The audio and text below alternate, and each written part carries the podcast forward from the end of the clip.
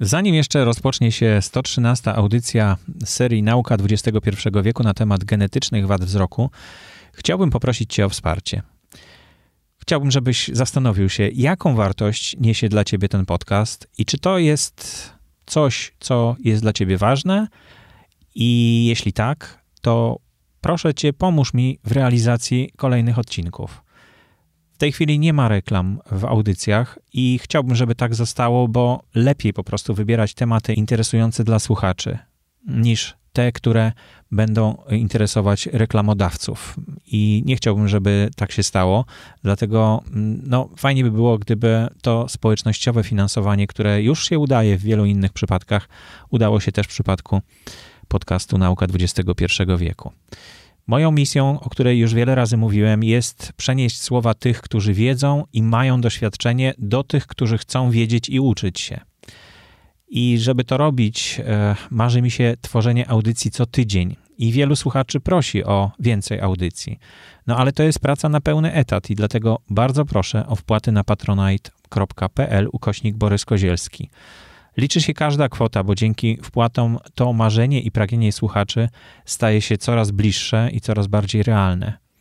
Bardzo dziękuję patronom za ich pomoc w realizacji tych audycji. To dzięki Wam jest więcej audycji i więcej słuchaczy, a podcasty mogą być bezpłatnie dostępne. Dostęp do wiedzy nie powinien być niczym ograniczony, a postęp, jaki się dzięki temu odbywa, służy przecież nam wszystkim. Czy to dla Ciebie ma wartość? Jeśli tak, no to wstąp do tego szanownego grona patronów. A oto lista najhojniejszych patronów, którym należą się szczególne podziękowania. Karolina Górska, Grzegorz Grzesikowski, Andrzej Lach, Dorota Kozielska, Stanisław Mączewski, Filip Socha, Dominik Zdun. Ostatnio dodałem też kilka nowych progów, bo zaistniała taka możliwość, żeby audycje sponsorowali, czy byli mecenasami audycji osoby czy instytucje, które y, zgadzają się, które chcą się podpisywać pod tą misją. Więc jeśli znacie może jakąś instytucję, jakąś firmę, która no, ma podobną misję i wierzy w to, w co ja wierzę, to zaproście ich do tego, żeby została taka firma mecenasem. To się wiąże spe, ze specjalnymi przywilejami, ale też e, radość i satysfakcja jest większa. Także zapraszam gorąco. Jeszcze na końcu audycji się spotkamy. All we need to do is make sure we keep talking.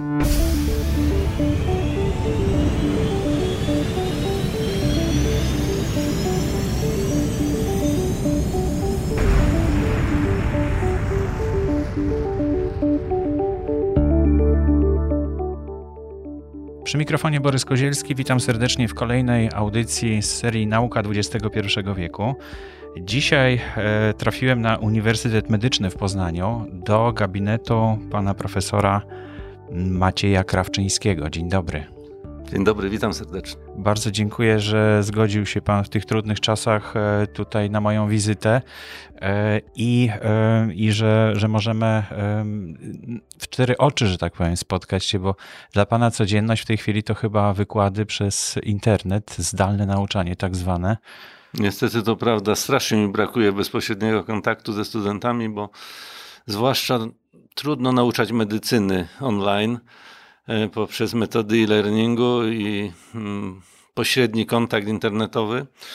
E, myślę, że ta relacja uczeń-nauczyciel czy uczeń-mistrz w medycynie jest szczególnie ważna i ta relacja bezpośrednia zwłaszcza, więc jest z tym kłopot.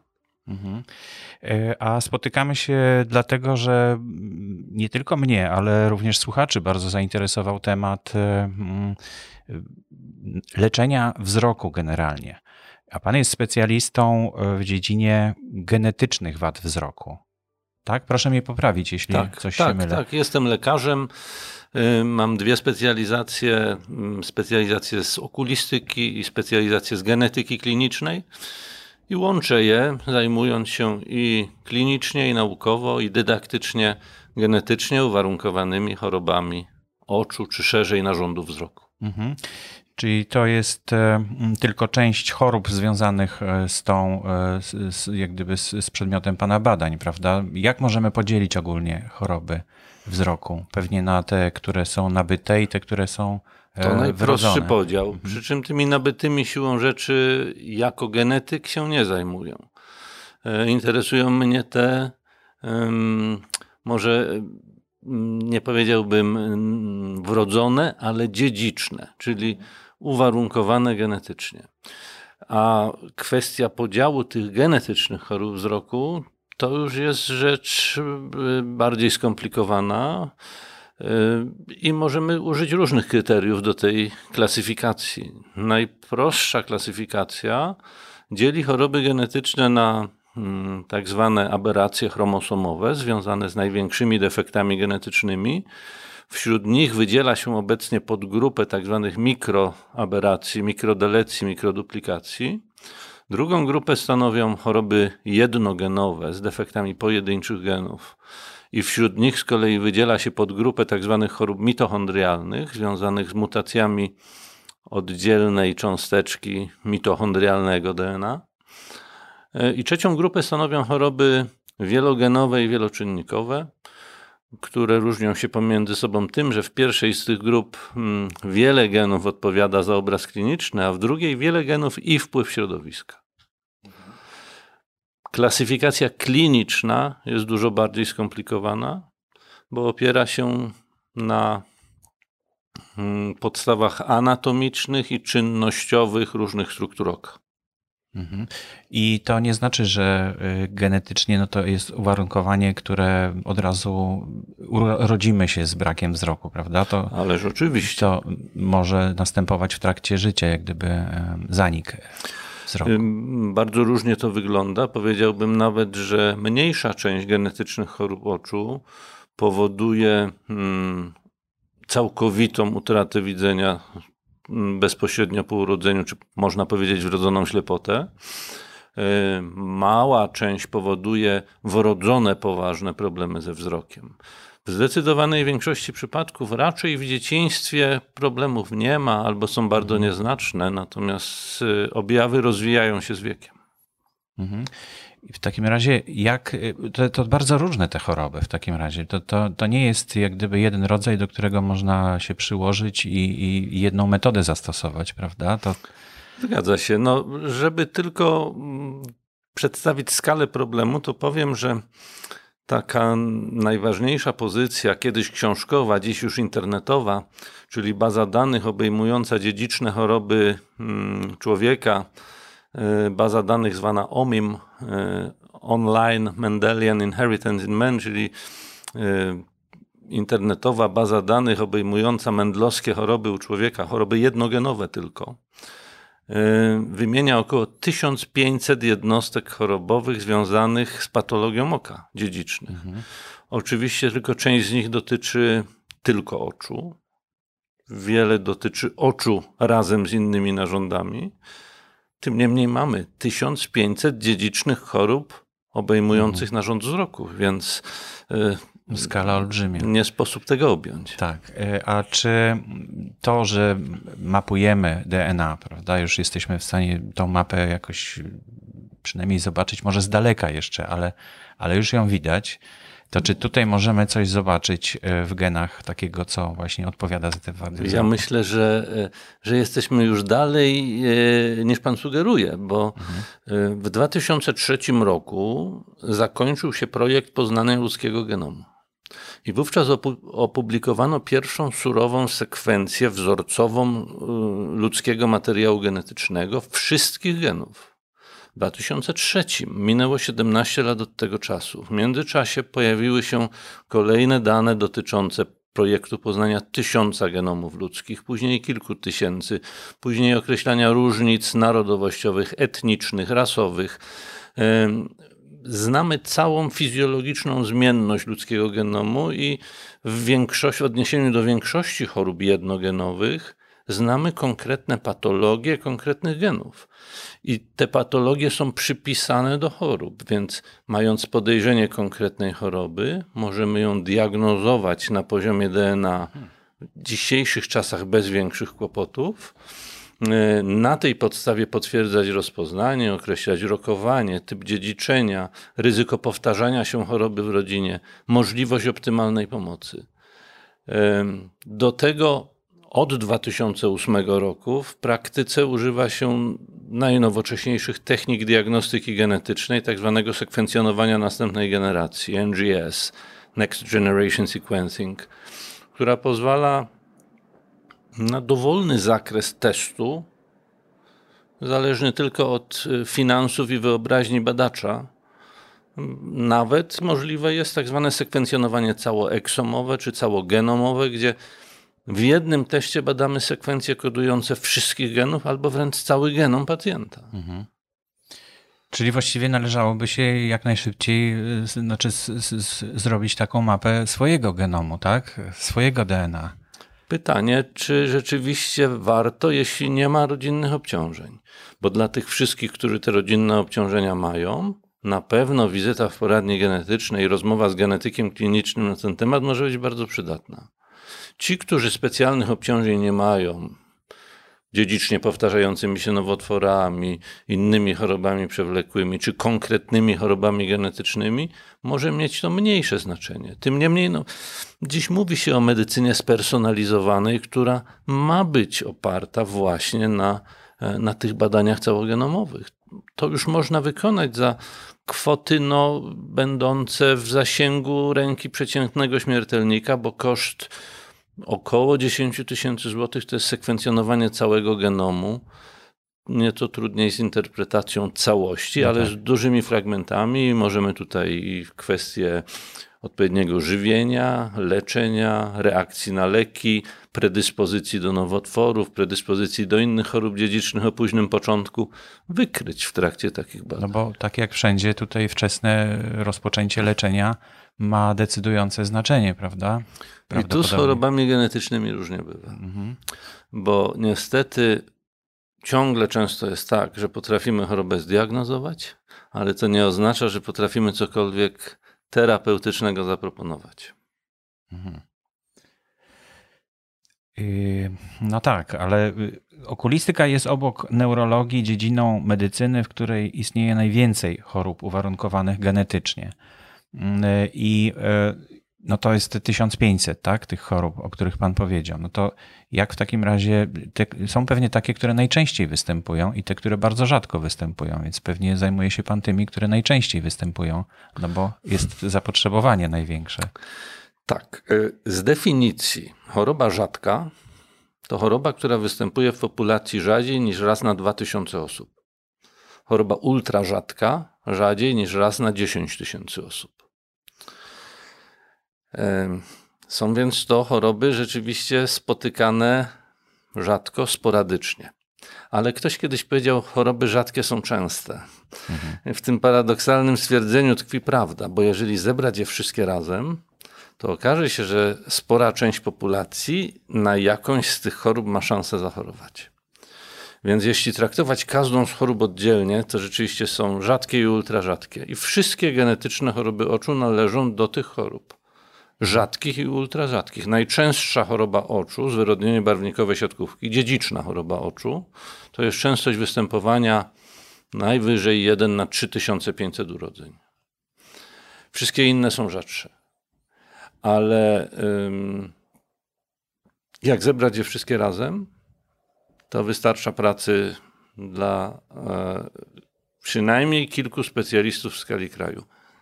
A wedle mojej wiedzy jestem jedynym genetykiem, który jest okulistą w Polsce, więc dla mnie aż z nadmiarem. Mhm. No tak, ale bo to, ta era informacyjna powoduje również to, że ta, ta, informacja bardzo szybko przepływa, bo w dawnych czasach, jak nie, nie mogliśmy, jak list szedł powiedzmy dwa tygodnie, no to zanim się poinformowało kogoś o czymkolwiek, nawet o chorobie właśnie, no to, to mijało dużo czasu, a jeszcze żeby drugą osobę taką znaleźć, no to już pewnie było mało, mało prawdopodobne. W tej chwili każdy, kto no nie wiem, ma pierwsze objawy jakiekolwiek chorych oczu, no to pewnie sięga do internetu i tam oczywiście googluje natychmiast, co, musi, co, musi, co się dzieje. Konsultacja u doktora Google jest oczywiście mm, powszechnym zjawiskiem, nie zawsze dobrym niestety. Ale e, jeśli mądrze podchodzi się do tej sprawy, to jednak można się dużo nauczyć, prawda? Bo to jest tak. jak gdyby, bo to choroba mnie dotyczy i ja jestem jak najbardziej zainteresowany w tym, żeby jak najwięcej zdobyć wiedzy na ten temat, więc myślę, że to są też studenci bardzo pilni. Tak, jeśli pacjent potrafi odsiać źródła o niejasnym tak. pochodzeniu. Jest taka tendencja w internecie niestety, że um, opisy chorób najłatwiej znaleźć te najbardziej przerażające, z najcięższym przebiegiem, z najgorszym rokowaniem, które powodują wstrząs odbiorcy i przerażenie. Nikt nie opisze przeciętnej, zwykłej, szarej, nudnej wręcz czasem choroby, która sobie powolutku postępuje i żadnych dramatycznych zjawisk nie powoduje. I stąd ja zauważam, że pacjenci którzy po takiej internetowej samokonsultacji do mnie trafiają, wiedzą bardzo dużo, ale najczęściej o najgorszych aspektach choroby, a nie o przeciętnym no, jej przebiegu. Są to, bardzo no, wystraszeni. Tego, tego, się boimy w końcu, tego najgorszego przebiegu, bo jeśli będzie łagodniejszy, no to się nie ma co tam specjalnie bać, prawda? Oczywiście, tylko pytanie, czy to przerażenie na starcie jest dobrym rozwiązaniem? Myślę, że niekoniecznie. Czy to pomaga w leczeniu, tak? Jak mówię, z tym leczeniem różnie bywa. Mhm. Pewnie jeszcze o tym pomówimy. Ale... No tak, właśnie chciałem się dowiedzieć, jak, e, bo już w latach 90. oglądaliśmy filmy naukowe, w których widzieliśmy, że no, pacjent, pacjent niewidzący zakłada coś w rodzaju googli na, na, na oczy, na głowę, no i no nie powiem, że widział, tak? Bo wtedy nie, nie widział jeszcze, ale coś dostawał jakieś bodźce e, ze, ze środowiska. Mamy XXI wiek, już właściwie jedną piątą tego wieku e, jesteśmy w nim. I, e, I czy tutaj się coś zmieniło? Czy, czy to rzeczywiście mm, coś tak rewolucyjnego nastąpiło? Bo tak się, tak się można było spodziewać wtedy, prawda? Czy rewolucja? Chyba bardziej ewolucja różne kierunki działań. Jednym z nich y, na pewno są y, elektroniczne protezy oka, które mają zastąpić oko zniszczone na skutek e, choroby genetycznej urazu. Bioniczne soczewki to się chyba nazywa. Nie tak? tyle soczewki, implanty siatkówkowe, Implant, mhm. czyli te część, te, te e, elektroniczne mm, czujniki, które mają zastąpić fotoreceptory siatkówki, czyli tę część oka, która jest wrażliwa na światło, która bodziec odbiera, bo to siatkówka oka jest mhm. najważniejszym elementem odbiorczym. Tam no, są, reszta to soczewka właściwie, są, prawda? Nie, nie. Soczewka to jest to, co mamy mhm. z przodu oka, co ogniskuje obraz mhm, na siatkówce. Pełni funkcję wyłącznie optyczną, natomiast nie odbiorczą.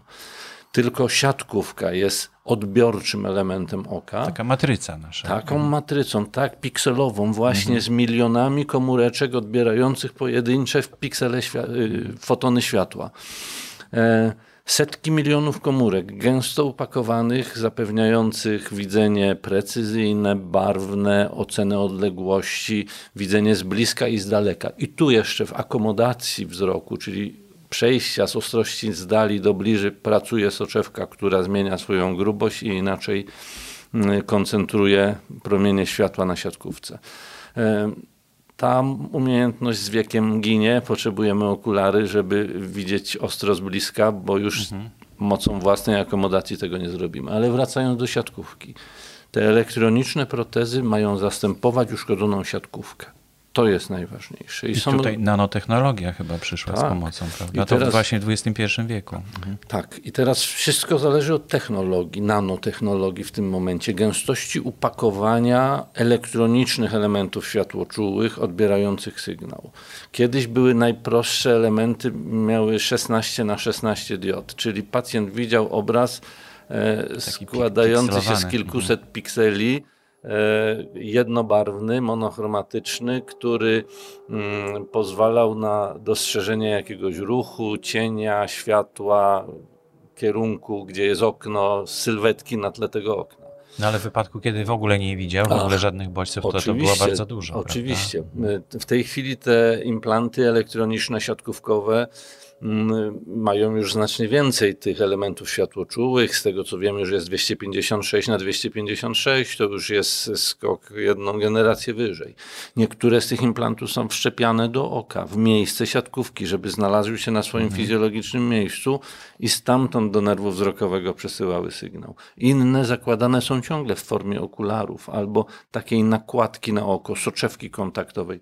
Różne modele w wielu no, najbardziej rozwiniętych krajów świata ma swoje własne takiego rodzaju protezy. Inne w Stanach Zjednoczonych, inne w Niemczech, gdzie mamy najbliżej, inne w Korei Południowej, jeszcze inne w Japonii. Wszędzie ten postęp idzie do przodu i. Idzie, choć raczej drogą ewolucji niż rewolucji, bo jakichś spektakularnych efektów nie ma. Tu jest jeszcze jedna bariera, kto wie, czy nie największa. Nie w tym, żeby zastąpić siatkówkę elementem światłoczułym, tylko żeby to, co ten element elektroniczny odbierze, przesłać drogą wzrokową do, do kory mhm. wzrokowej, mm. którą mamy w płacie potylicznym. Bo mapę mózgu też już mamy. Tak, wiemy dokładnie, gdzie to posłać. Mm. Tylko chodzi o to, że my tak naprawdę widzimy mózgiem. To mózg tworzy obraz. Siatkówka oczu tylko ten obraz odbiera i przesyła dalej do analizy. Więc w tym tkwi problem. To samo zresztą dotyczy y, no, choćby przeszczepu oka, no póki co niemożliwego. Właśnie dlatego, że żeby przeszczepić oka trzeba przeciąć nerw wzrokowy, czyli całą drogę przesyłu bodźców mhm. do kory mózgowej, wzrokowej. E, a, no, a jeszcze ona jest z tyłu, pan mówi, tak? Z tak, tyłu, w płacie potylicznym, paradoksalnie. Mhm. To w drodze ewolucji pewnie tak się wykształciło, że oczy się przesunęły do przodu, tak? Bo były, pewnie kiedyś były bliżej. Tak mi się wydaje, jak to w ewolucji wyglądało. To już pewnie tak, choć y, jak Olga Tokarczuk napisała, człowiek dlatego ma oczy z przodu, żeby patrzeć ku przyszłości, a nie spoglądać w przeszłość. No tak. Czyli to są takie metody implantacji, e, które mm, którymi pan się pewnie nie zajmuje, bo, bo pan się zajmuje raczej tymi jak gdyby odnowieniem, tak? Od, od czasu odrodzeniem. Do czasu, od czasu do czasu jestem świadkiem relacji na kongresach naukowych y, z efektów stosowania tych implantów u pacjentów. Y, te, które ostatnio widziałem, pozwalają pacjentom, którzy są wcześniej praktycznie całkowicie niewidomych, bo tylko u nich jest sens stosowania takich metod. U tych, którzy mają resztkowe własne widzenie, to praktycznie nie ma sensu. Y, więc u tych wcześniej praktycznie niewidomych efekty były takie, że pacjent siadał przy stole, rozpoznawał, gdzie ma talerz, rozpoznawał e, sztućce, E, widział owoc na tym talerzu na podstawie kształtu, bez dotyku, bez zapachu, mhm. rozróżniał, czy to jest e, cytryna, czy banan, czy jabłko, e, więc no, pozwala to na, na rzeczy dla niewidomych niewyobrażalne.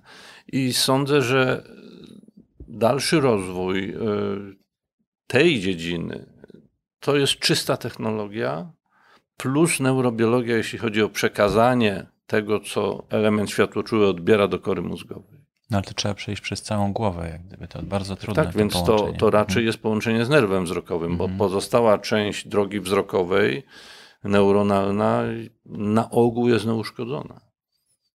Choć no. oczywiście są i choroby takie, które dotyczą właśnie drogi wzrokowej i nerwów wzrokowych. Mhm. Zaniki nerwów wzrokowych to jedna z częstszych genetycznych chorób narządu wzroku. Jest tak zwana ślepota korowa z wrodzonym uszkodzeniem kory Czyli wzrokowej. Mózgu więc... zale- od mózgu zależy. Wtedy już nie naprawa, znaczy wzrok może być sprawny, natomiast. Tak jest, oko mhm. zdrowe. Tylko. I to też chyba można leczyć, tak? Czy próbować? Ze ślepotą korową strasznie ciężko. Ja takich metod nie znam. Mhm. E, no bo jeśli próbuję sobie wyobrazić tą wiązkę tych neuronów, które idą, do, no to wyobrażam sobie, że to jest taki, taki światłowodowy przewód, który jest bardzo z drobnych e, elementów się składa. I no jeśli ktoś to przetnie nożyczkami, no to chyba tam bardzo trudno połączyć cokolwiek, cokolwiek innego. Gdyby to było gniazdko i wtyczka, no to byłoby Marzenie. inaczej. Marzenie, tak, ale niestety regeneracja prawie nie istnieje w tym zakresie żeby odbudować te neurony, więc mówię, no przeszczep oka z tego właśnie powodu jest praktycznie niemożliwy na dzień dzisiejszy. Natomiast wykorzystanie tej drugi, która jest, i wprowadzenie do niej pewnych bodźców z tego elektronicznego urządzenia, to już dobrze, byle tylko mózg potrafił je zinterpretować. Więc one Musi muszą być sygnałowo też. Mhm. zbliżone do tych bodźców, które wysyła siatkówka. Mhm, czyli to są jakieś bardzo takie niewielkie napięcia pewnie, tak? Dokładnie. Tak. Elektryczne. Tak. Mhm. E, a jeszcze chciałem spytać o to, jak, e, jak można leczyć e, taki u osób, które w ogóle nie, nigdy nie widziały nic, po prostu od urodzenia nie mają wzroku. Czy, czy mhm. u nich w ogóle, mm, czy one czują potrzebę nawet? Pewnie by chciały, tak, ale nie znają przecież tego, co, co straciły. I czy tutaj próbuje się coś e, zrobić? Czy, czy to jest w ogóle sensowne? Obawiam się, że może to być strasznie trudna sprawa. Nie mam w tym osobistych doświadczeń żadnych. Natomiast no, rozwój wzrokowy człowieka polega na tym, że od urodzenia powinien widzieć, odbierać bodźce wzrokowe. Początkowo te bodźce są zamazane, nieostre. Noworodek, małe niemowlę nie widzi ostro obrazu, Czarny chyba biało. żeby twarz matki była 10 cm od oka. Mhm. Ma wysoką nadzroczność, czyli silną wadę dodatnią, która stopniowo w miarę wzrastania dziecka i oka znika pewnym momencie zaczyna widzieć coraz ostrzej na coraz większe odległości. Dostarcza... No też oko rośnie, prawda? Tak, właśnie, rośnie oko, zmniejsza się nadzroczność, dochodzi do normowzroczności. U niektórych przychodzi w krótkowzroczność, czyli oko robi się za długie. Ale tym niemniej stopniowo coraz więcej bodźców wzrokowych, najpierw w postaci światła, później w postaci obrazów, coraz ostrzejszych na różne odległości dociera. Droga wzrokowa i kora wzrokowa się tego uczy. E, rozwój kory wzrokowej jest warunkiem e, prawidłowego widzenia. Jeżeli pacjent jest całkowicie niewidomy od urodzenia nie odbiera nawet światła, rzadkie to są sytuacje, ale mamy przypadki na przykład bardzo ciężkich i niezwykle rzadkich chorób typu wrodzony brak gałek ocznych, bardzo ciężka wada mhm. rozwojowa, bez ocze wrodzone no to wtedy no nie ma szans na odbiór jakichkolwiek bodźców świetlnych, ale też i kora wzrokowa nie ma szansy się prawidłowo rozwinąć. Więc sądzę, się rozwija że, na, na że, to jest, że to jest rzecz e, niezwykle trudna, jeśli w ogóle nieosiągalna, aby osobie, która nigdy nie widziała i nie miała szans rozwinąć prawidłowego przesyłu informacji drogą wzrokową i prawidłowo ukształtować kory wzrokowej, zapewnić jakąś namiastkę widzenia. Być może odbiór informacji wzrokowej inną drogą niż przez korę wzrokową, bo takie też próby były. Hmm. Żeby sygnały świetlne tak? odbierał pacjent na przykład jako, Słuch, tak? jako sygnały dźwiękowe. No to też chyba tak, są takie rzeczywiście hmm. pomysły, żeby no zresztą niewidomi sami sobie tak radzą, że klaszczą na przykład, żeby zobaczyć, znaczy usłyszeć, jakie, w jakim są pomieszczeniu, tak, prawda? Tak. No. No, trzeba dodać tutaj może ważną dość informację, że e, zdrowy człowiek 80% bodźców, które odbiera ze środowiska, odbiera przy pomocy oczu. 80% bodźców wszystkich. E, nie zdajemy sobie z tego sprawy na co dzień. Zatem, jeśli ktoś zupełnie albo prawie zupełnie nie widzi od urodzenia, to musi tę lukę wypełniać innymi mm, zmysłami i właśnie w ten sposób to robi. Że my raczej klaszcząc w pomieszczeniu nie jesteśmy w stanie ocenić w łatwy sposób e, wielkości, e, roz, obecności mebli czy, czy mm, tego rodzaju informacji, prawda? No tak, wykształcają się inne zmysły bardziej, e, które zastępują, żeby no po prostu można było żyć w ogóle. No choćby dotyk i mhm. alfabet Braille'a, prawda? No, nie, nie do zrozumienia dla tak. przeciętnego tak. człowieka używającego wzroku, jak opuszkami palców w takim tempie można czytać tekst mhm. zapisany alfabetem Braille'a. Mhm.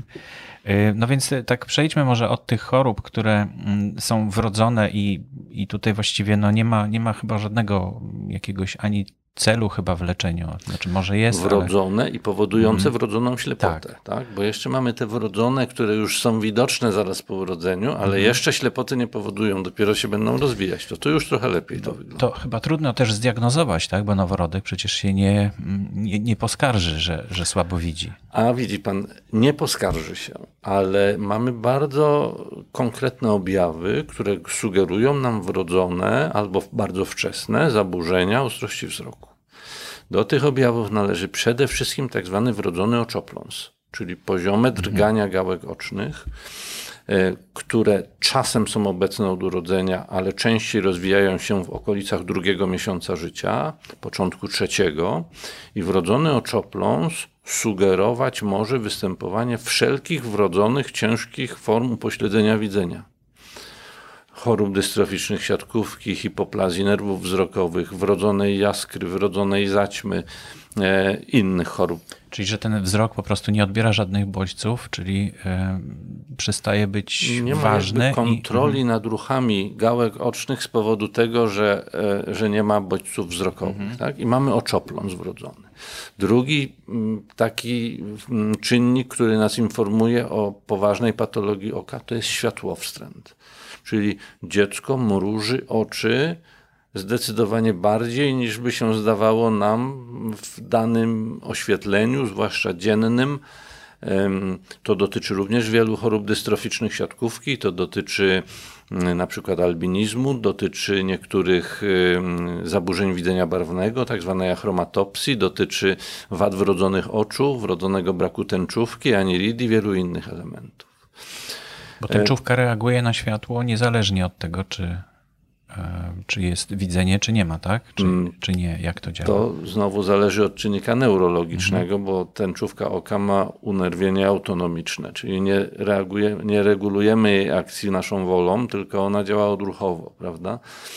I teoretycznie, jeśli neurologicznie jest wszystko dobrze, to e, tęczówka reaguje Pracuje. zwężając lub mhm. rozszerzając źrenicę w sposób odruchowy. Chyba, że jest neurologiczny problem.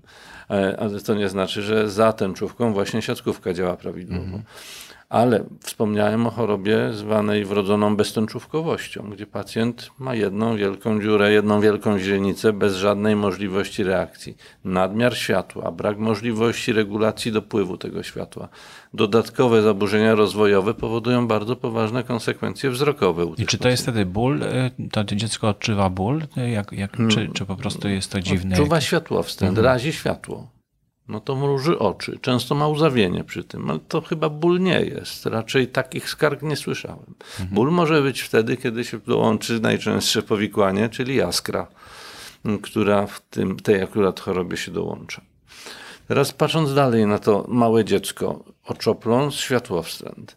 Są inne cechy, na przykład rozmiar gałki ocznej łatwo widoczny. No, noworodek mhm. często oczu nie otwiera, ale już można zobaczyć, że rogówka, tęczówka oka jest, wydaje się za mała albo za duża. Średnica rogówki, a zarazem tęczówki oka u zdrowego noworodka to jest 10-12 mm. Jak jest za małe, sugestia poważnej wady rozwojowej mhm. mało ocza albo małej rogówki. Jak jest za duże, sugestia jaskry wrodzonej, tak zwanego woloocza. Później przezierność oka. Oko jest jedynym ludzkim narządem, który jest przeźroczysty, więc dzięki temu te promienie świetlne wpadają do oka. Czyli jak jest takie zamglone oko. Właśnie, też... przymglenie powierzchni oka, czyli bielmorogówki. Zmętnienie widoczne w źrenicy, najczęściej zaćma wrodzona. Czasem zmęt... zaćma, czyli zmętnienie soczewki. Czasem zmętnienia za soczewką w ciele szklistym w postaci różnych zaburzeń rozwojowych lub dystroficznych. Więc ta zaburzenie przezierności oka też może być widoczne bez żadnych wielkich specjalistycznych badań. No, a nade wszystko kontakt wzrokowy. Mhm. W podręcznikach jest napisane, że trzymiesięczne dziecko musi nawiązywać prawidłowy kontakt wzrokowy z rozmówcą. Znaczy, jeśli się na niego patrzy, to ono też Bez dźwięków, tak? Mhm. Nie, że podchodzimy do dziecka i mówimy a ti, ti, ti, ti, malutki i ono patrzy wtedy. No patrzy, bo słyszy, tak? Ale bez dźwięku. Podchodzimy, nachylamy się nad dzieckiem, uśmiechamy się do niego. Odpowiedź uśmiechem na uśmiech u trzymiesięcznego dziecka powinna mieć miejsce. No oczywiście pamiętajmy o tym, że dziecko niekoniecznie ma ochotę oglądać obcą twarz, więc dla lekarza może nie reagować od razu uśmiechem, ale reakcja na twarz mamy nawet dużo wcześniej, nawet szósty tydzień. Więc tu nie musi być skarga. Dalej wodzenie za przedmiotem, mhm. wodzenie za kolorową zabawką, byle nie grzechotką, prawda, która znowu robi hałas. Y, to też jest bardzo łatwy mm, do stwierdzenia mm, miernik tego, czy to widzenie jest jako takie, czy jednak głęboko upośledzone. Mhm. I wtedy rozumiem, że jeśli są jakieś takie obawy, no to natychmiast do lekarza trzeba iść, prawda? I co wtedy testy genetyczne się właśnie wykonuje, czy? Prawdę mówiąc, często się zdarza tak, że ci ludzie od pediatrów trafiają zaraz do genetyków. I genetycy mają z tym często problem. Y, jeśli nie są okulistami, a najczęściej nie są. Więc lepiej by było, gdyby najpierw skierować takie dziecko do okulisty dziecięcego, który wykona badania okulistyczne i wysunie chociaż sugestie, której struktury oka dotyczy patologia.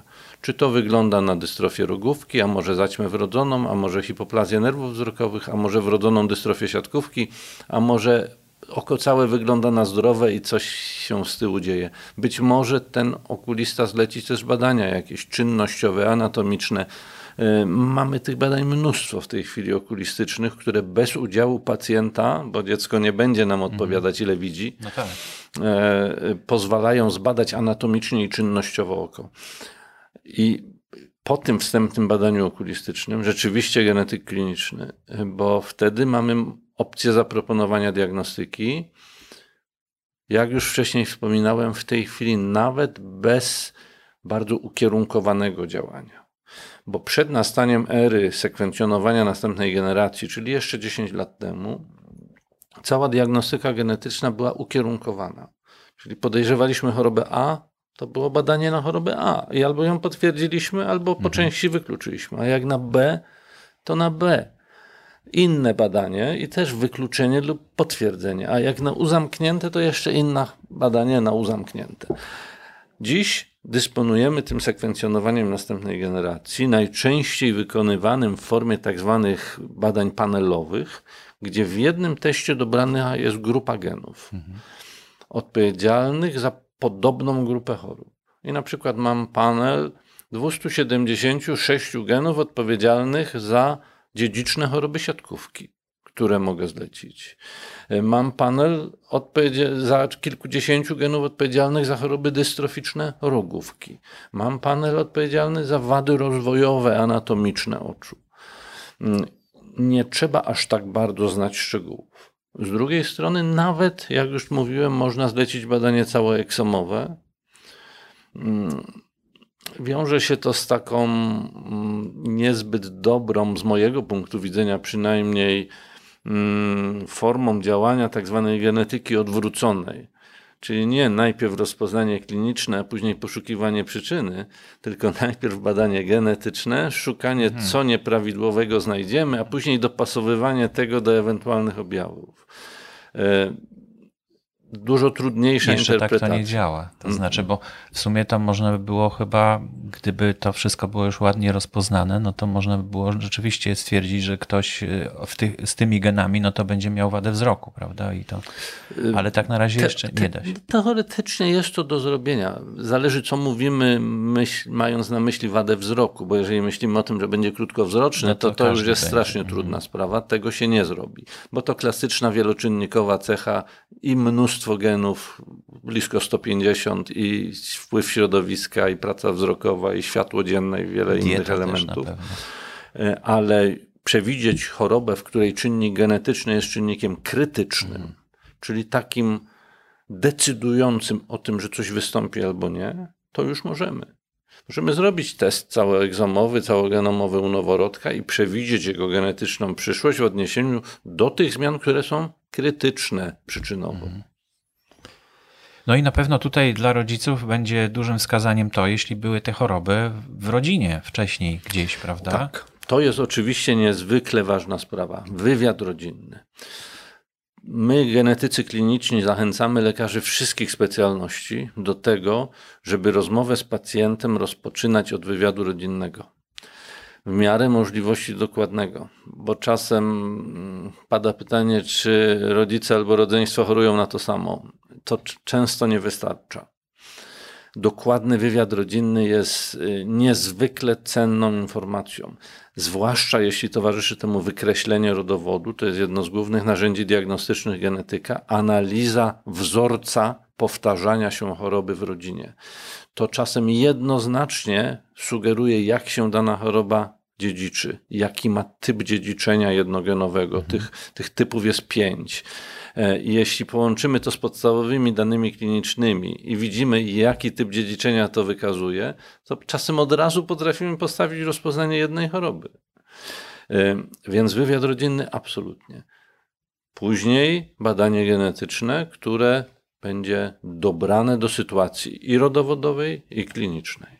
Tak powinno to funkcjonować. Tak funkcjonuje normalna diagnostyka genetyczna. Wywiad rodzinny najważniejszy, dane kliniczne, być może troszkę badań dodatkowych klinicznych i badania genetyczne.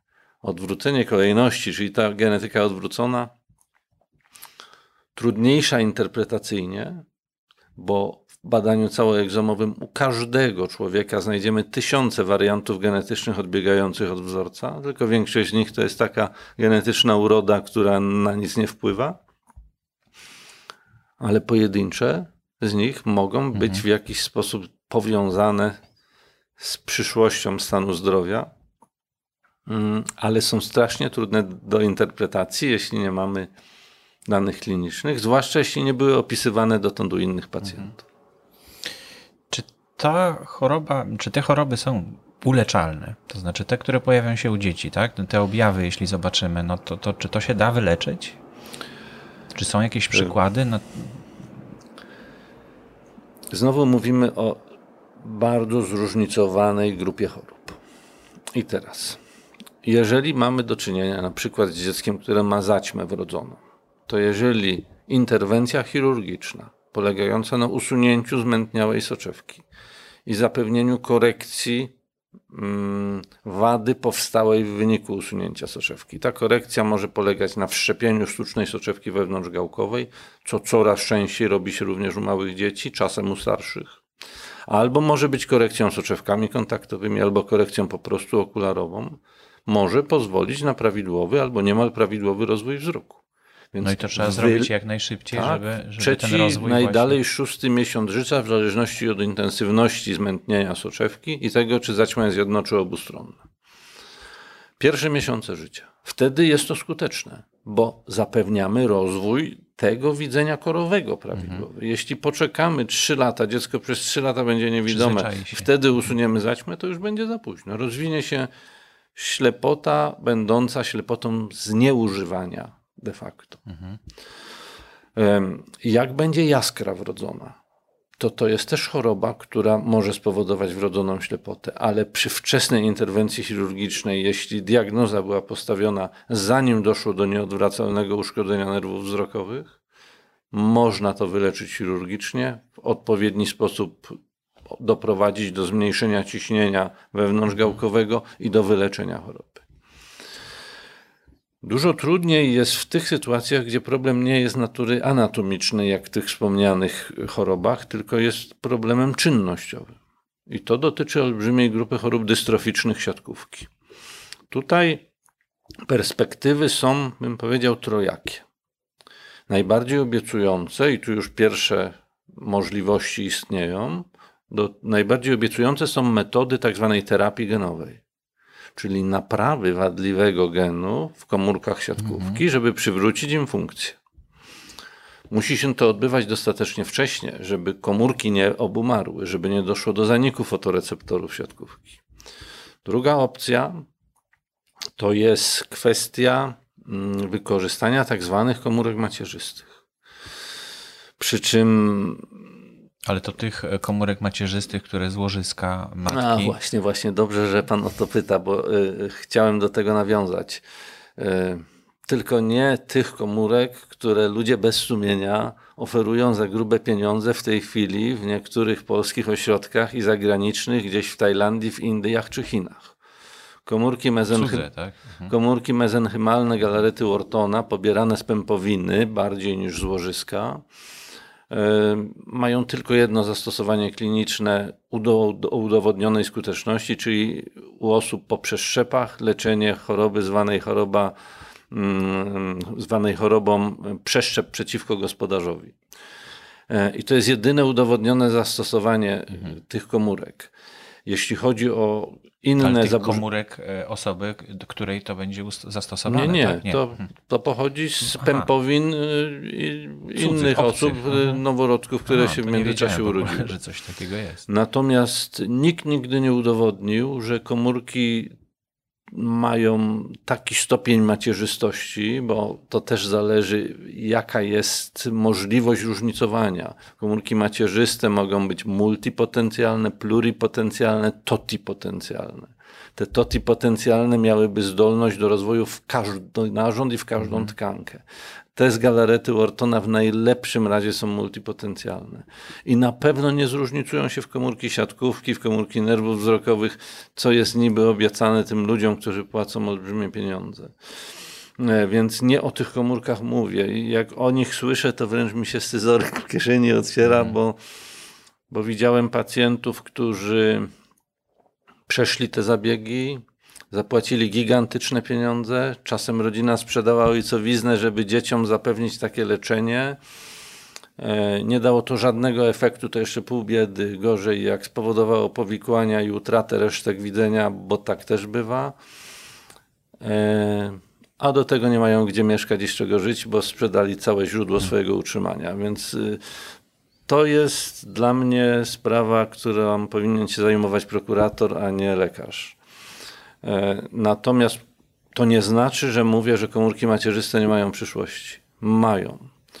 Ale te własne, tak? Tylko właśnie. Przede wszystkim najbardziej obiecujące są tak zwane pluripotencjalne indukowane komórki macierzyste. To są komórki, które są pobierane od samego pacjenta. To są najczęściej fibroblasty z tkanki podskórnej pobierane lub skóry, które są genetycznie przekształcane w taki sposób, że nabierają tych swoich pierwotnych właściwości jeszcze sprzed zróżnicowania do fibroblastu. I w laboratoriach potrafimy już z tych komórek poprzez inne działania genetyczne doprowadzić do na przykład rozwoju komórek siatkówki.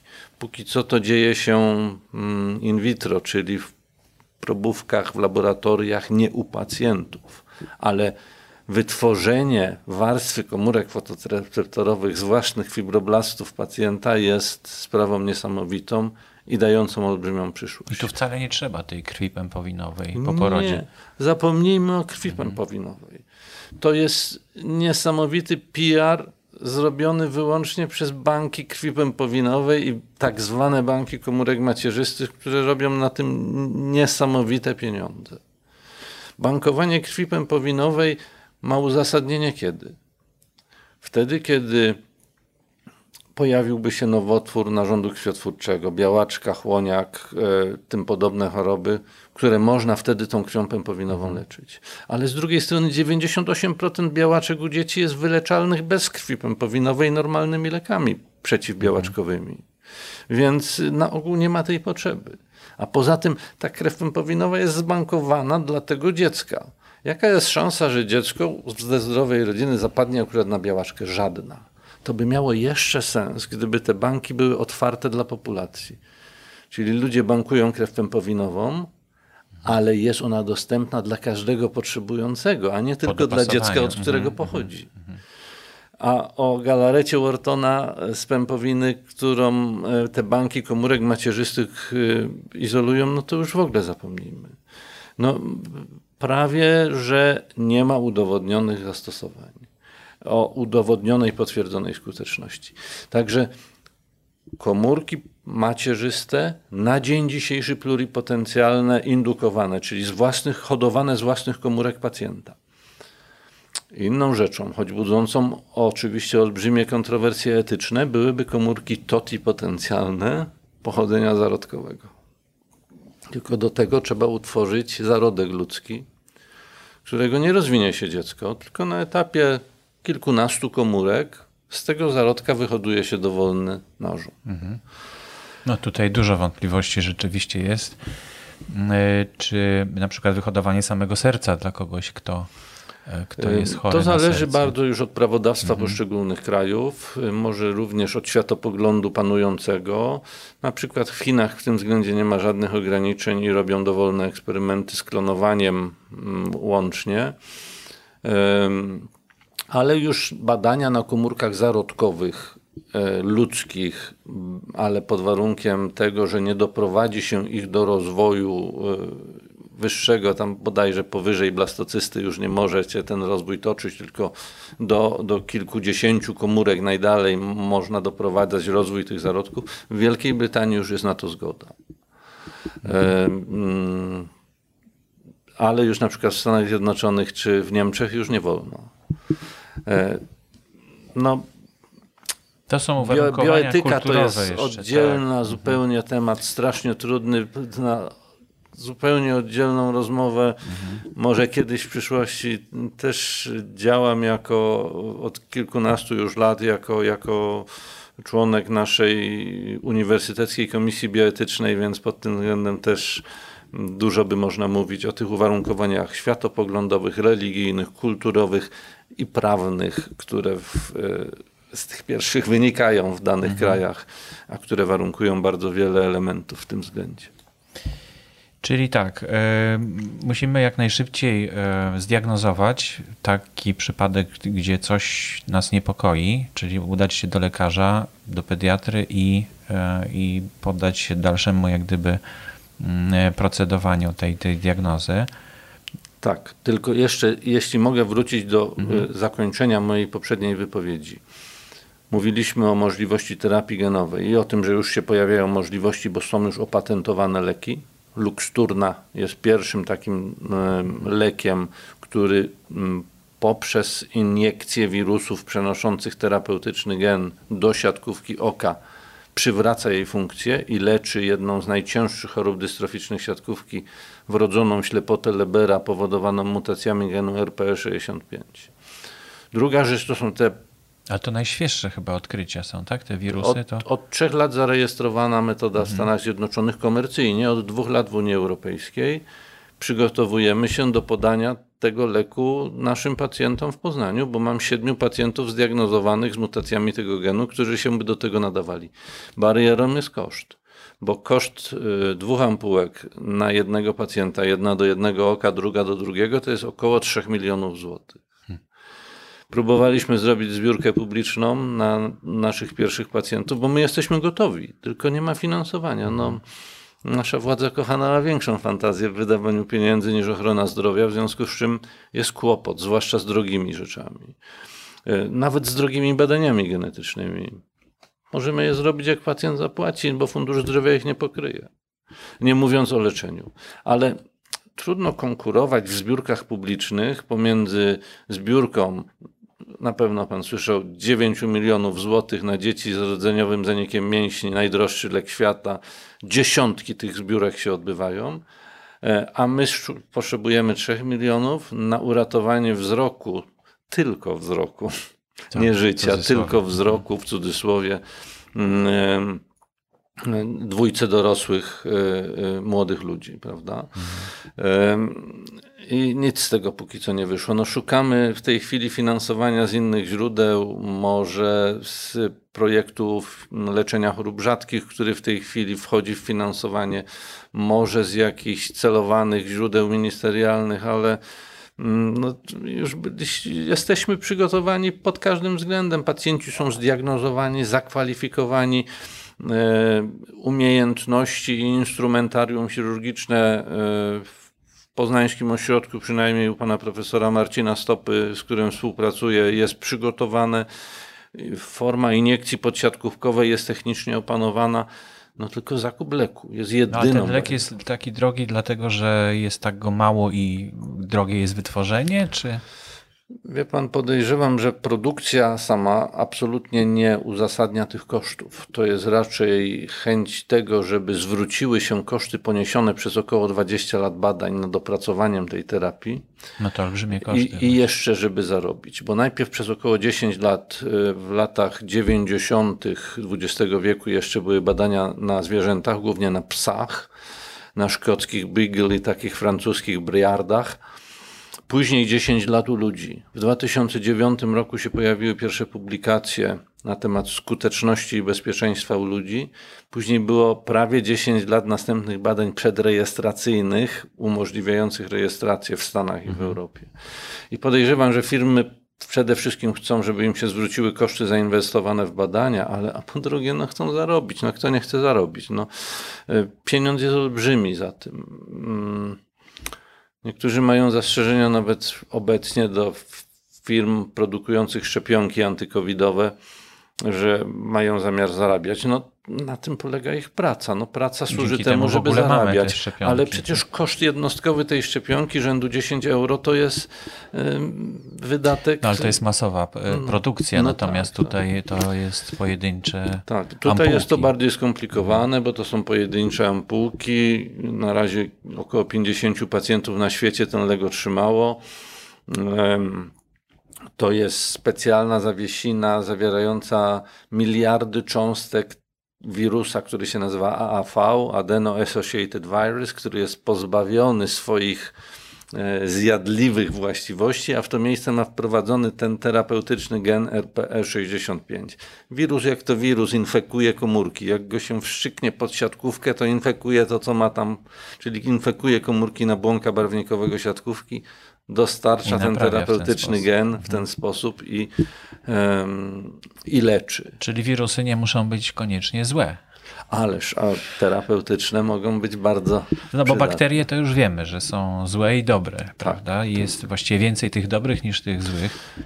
No, gdy już o bakteriach wspominamy, no to choćby bakteriofagi, też wirusy zjadające bakterie, czy atakujące bakterie dla człowieka dobroczynne. Bakteriofagami można leczyć infekcje bakteryjne, oporne na antybiotyki.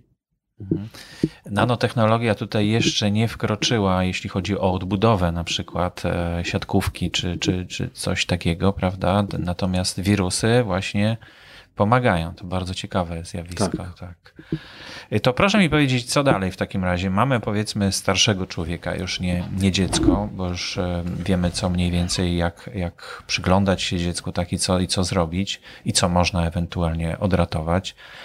Człowiek starszy jest i nagle traci wzrok. To się często zdarza, znaczy często, to się bardzo rzadko zdarza w ogóle, ale Jeśli nie jest to kwestia urazu, to żeby prawidłowo widzący człowiek nagle stracił wzrok, to właściwie myślę, mogę tylko jedną genetyczną chorobę podać taką. Jeszcze zależy, co rozumiemy pod pojęciem starszy, bo to jest kwestia najczęściej młodych, dorosłych mężczyzn mm, między 15 a 30 rokiem życia, czasem starszych. I to jest choroba zwana dziedziczną neuropatią nerwów wzrokowych Lebera. Theodor Leber, niemiecki okulista, to opisał, stąd taka nazwa. To jest choroba, która u wcześniej całkowicie zdrowych mężczyzn powoduje niemal całkowitą utratę widzenia, do resztkowego widzenia w jednym oku, a po kilku tygodniach do dwóch, trzech miesięcy również w drugim. Więc z całkowicie zdrowego człowieka mamy osobę prawie niewidomą. w krótkim czasie. I tutaj na przykład w tej chorobie mm, już też są bardzo obiecujące sprawy, bo jest jeszcze jedna rzecz, o czym nie wspominałem, możliwości leczenia farmakologicznego. I tutaj zwłaszcza leki poprawiające metabolizm, jak i leki tak zwane neuroprotekcyjne mogą być skuteczne, zwłaszcza przy chorobach nerwów wzrokowych. Ale one nie tylko opóźniają, ale i są w stanie. Poprawiają funkcję. Choroba, o której wspominam, jest zaburzeniem metabolizmu mitochondriów, czyli tych organeli komórkowych produkujących dla komórki energię. Brak tej energii powoduje zaburzenie funkcji nerwu wzrokowego, neuropatię, następnie zanik nerwów wzrokowych. I pierwsze opatentowane leczenie dotyczy właśnie substancji poprawiającej metabolizm mitochondrialny, tak zwanego idebenonu, y, który kiedyś był dostępny nawet jako suplement diety dla sportowców, bo poprawiał energetykę organizmu. A teraz jest zarejestrowany w leczeniu neuropatii Lebera. Nie jest u wszystkich skuteczny, zależy to od tego, jaki defekt konkretny genetyczny występuje u pacjenta. Nie wyleczy choroby, ale poprawić potrafi widzenie w znaczący sposób.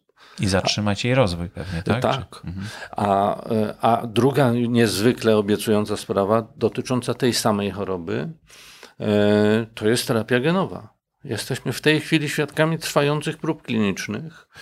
Pojawiły się dopiero co pod koniec zeszłego roku publikacje opisujące bezpieczeństwo podawania tych wirusów wprowadzających terapeutyczny gen, tym razem do komórek zwojowych siatkówki, które tworzą nerw wzrokowy.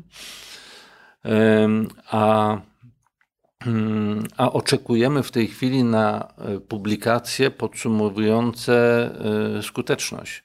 Ja mam relacje z, od mojego pacjenta, kilku pacjentów mi się udało wysłać na te eksperymentalne próby, to mam tylko ustne relacje od moich pacjentów, że się poprawiło widzenie i że jest świetnie. Ale to jeden pacjent mi tak mówi. Choroba ma to do siebie, że potrafi się z nienacka poprawić nawet bez leczenia, więc Aha. potrzeba szerszych analiz, żeby, Więcej przypadków, żeby wiedzieć, mhm. jak to faktycznie statystycznie wygląda. No bo dziedzina, którą pan się zajmuje, to wydaje mi się z punktu widzenia takiej satysfakcji y, lekarza chyba jest mizerna, tak? No bo dużo tych przypadków jednak jest niewyleczalnych, nie, nie do poprawienia i takich no smutnych generalnie. No, ma pan rację, tylko nie w pełni. Mimo, że większości moich pacjentów nie mogę, zaproponować żadnej metody wyleczenia.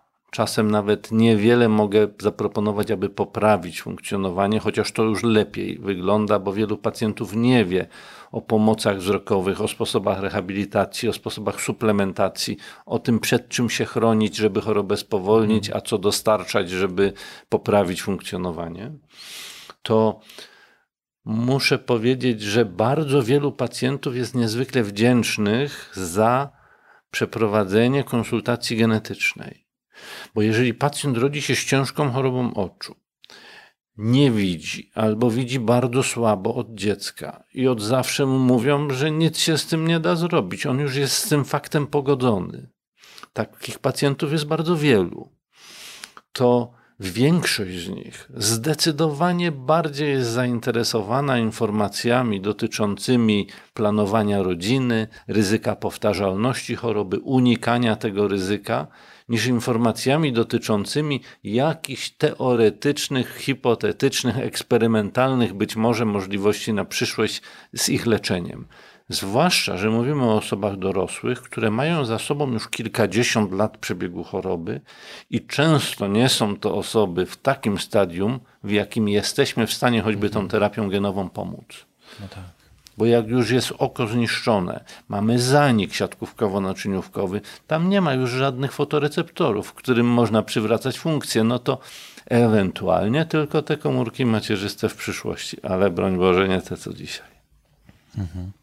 No to jeszcze może wrócę do tego początku. Czy są jakieś badania przesiewowe? Bo słuch na przykład Wielka Orkiestra Świątecznej Pomocy rozpropagowała, żeby mm, badania słuchu przesiewowe, czyli na właściwie wszystkie noworodki w tej chwili w Polsce, chyba to na skalę światową jest ewenement, e, są badane w ten sposób i szybko można wyłapać jakieś e, wady, które można wyleczyć dzięki temu. Czy wzrok też jest jakoś przesiewowo badany, czy to po prostu wynika z obserwacji rodziców? Wedle mojej wiedzy Mm, przesiewowe, populacyjne badanie dotyczy tylko wcześniaków. Z powodu ciężkiej, y, wieloczynnikowej, raczej niegenetycznej choroby, czyli retinopatii wcześniaków, którą należy szybko wykryć i szybko leczyć, bo to jest jedyna um, droga do tego, żeby uratować wzrok tym dzieciom. Także wcześniaki mają powszechne, przesiewowe badania, ściśle rozplanowane w ściśle określonych odstępach czasu od urodzenia, zależne od wieku ciążowego i stanu oczu po urodzeniu. Natomiast wszystkie inne noworodki urodzone o czasie raczej ogólnych badań przesiewowych wzroku poza badaniem neonatologicznym nie mają. I ja od, nie wiem, pewnie 20 lat przy każdej okazji namawiam do tego, żeby taki element badania najprostszego wprowadzić. Nie trzeba być specjalistą okulistyki. Nie trzeba być specjalistą okulistyki, żeby spojrzeć, czy oko nie jest e, zmętniałe na powierzchni. Nie trzeba być specjalistą okulistyki, żeby zobaczyć, czy, czy jest źrenica, czy reaguje na światło, czy nie reaguje. No nie trzeba być specjalistą, żeby wziąć to... przeźroczystą linijkę i, i dwa centymetry nad okiem dziecka ją potrzymać i zobaczyć, czy jest tam 10 do 12 mm rozmiaru tej tęczówki, czy nie ma. Nie trzeba być specjalistą, żeby zobaczyć oczopląs, czy światło wstręt, mrużenie, uzawienie na jasnym świetle. E, tylko trzeba wiedzieć, na jakie elementy zwracać uwagę. I jest jeszcze jeden problem. Ja nie wiem, z czego to wynika, ale większość e, lekarzy, zwłaszcza neonatologów, pediatrów, czyli tych, którzy się stykają z małym dzieckiem, kojarzy problemy typu oczopląs czy słabe reakcje źrenic na światło z neurologicznym problemem. I dzieci trafiają na długotrwałą i siłą rzeczy nieskuteczną diagnostykę neurologiczną. Mają dwie tomografie komputera głowy, trzy rezonanse, w tym jeden angio, drugi celowany na oczodoły i nerwy wzrokowe. Mają punkcję płynu mózgowo-rdzeniowego, mają dziesiątki badań laboratoryjnych w kierunku neuroinfekcji, chorób immunologicznych i tym podobnych rzeczy. A 85% przyczyn oczopląsu wrodzonego to są przyczyny czysto okulistyczne. Więc para idzie nie w ten gwizdek. I zawsze mówię, najpierw okulista. Jak okulista nic nie widzi, neurolog, a równolegle genetyk. Badanie panelowe, o którym wspominałem, prawie 300 mhm. genów siatkówkowych, to jest koszt około 3000 zł takie badanie. Fundusz Zdrowia za to nie płaci. Ale za 5 rezonansów magnetycznych 5000 zł płaci bez mrugnięcia okiem, mimo że to nie doprowadza w żaden mhm. sposób do, do diagnozy. No może chodzi o to, żeby wykluczyć jakieś neurologiczne sprawy i dopiero wtedy zająć się... No ale jeśli 85% przyczyn jest okulistycznych, to czemu wykluczać no najpierw tak. neurologiczne? Mhm. Najpierw należałoby wykluczyć te okulistyczne, oczywiście. Czyli generalnie ma pan zadowolonych pacjentów, jednym słowem. Tak. Mam zadowolonych pacjentów, którzy dziękują za diagnozę, bo bardzo wielu z nich krąży od Annasza do Kajfasza przez wiele lat rodzice z dziećmi albo dorośli pacjenci sami z sobą i każdy im mówi, nie wiem co to jest, ale nic z tym nie potrafię zrobić, a jak nie wiem co to jest, to nie wiem jak to rokuje, jak się dziedziczy, czy może się powtarzać w rodzinie.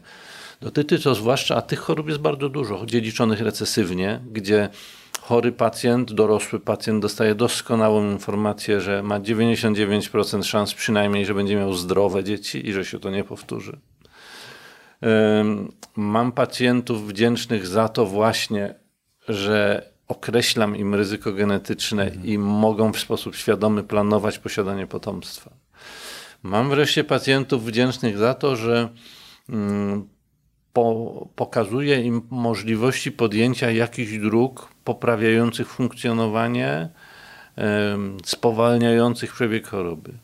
A otwiera się też światełko na tą terapię. Dzięki terapii genowej przede wszystkim, bo, bo kilku pacjentów udało mi się wysłać na te próby eksperymentalne do krajów Europy Zachodniej czy do Stanów Zjednoczonych no a przygotowujemy się do tego, żeby robić to u nas na miejscu. No mam mhm. grupę pacjentów, siedmiu, którzy są zakwalifikowani do podania leku. No.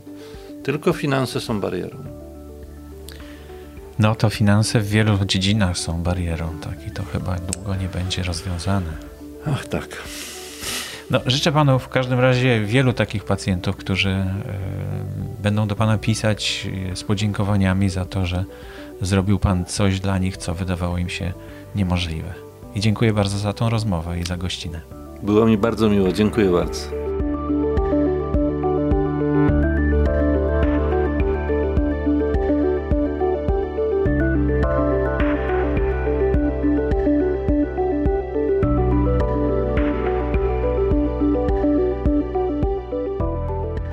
To już powoli zbliżamy się do końca dzisiejszego odcinka. To był 113 odcinek podcastu serii Nauka XXI wieku pod tytułem Genetyczne wady wzroku.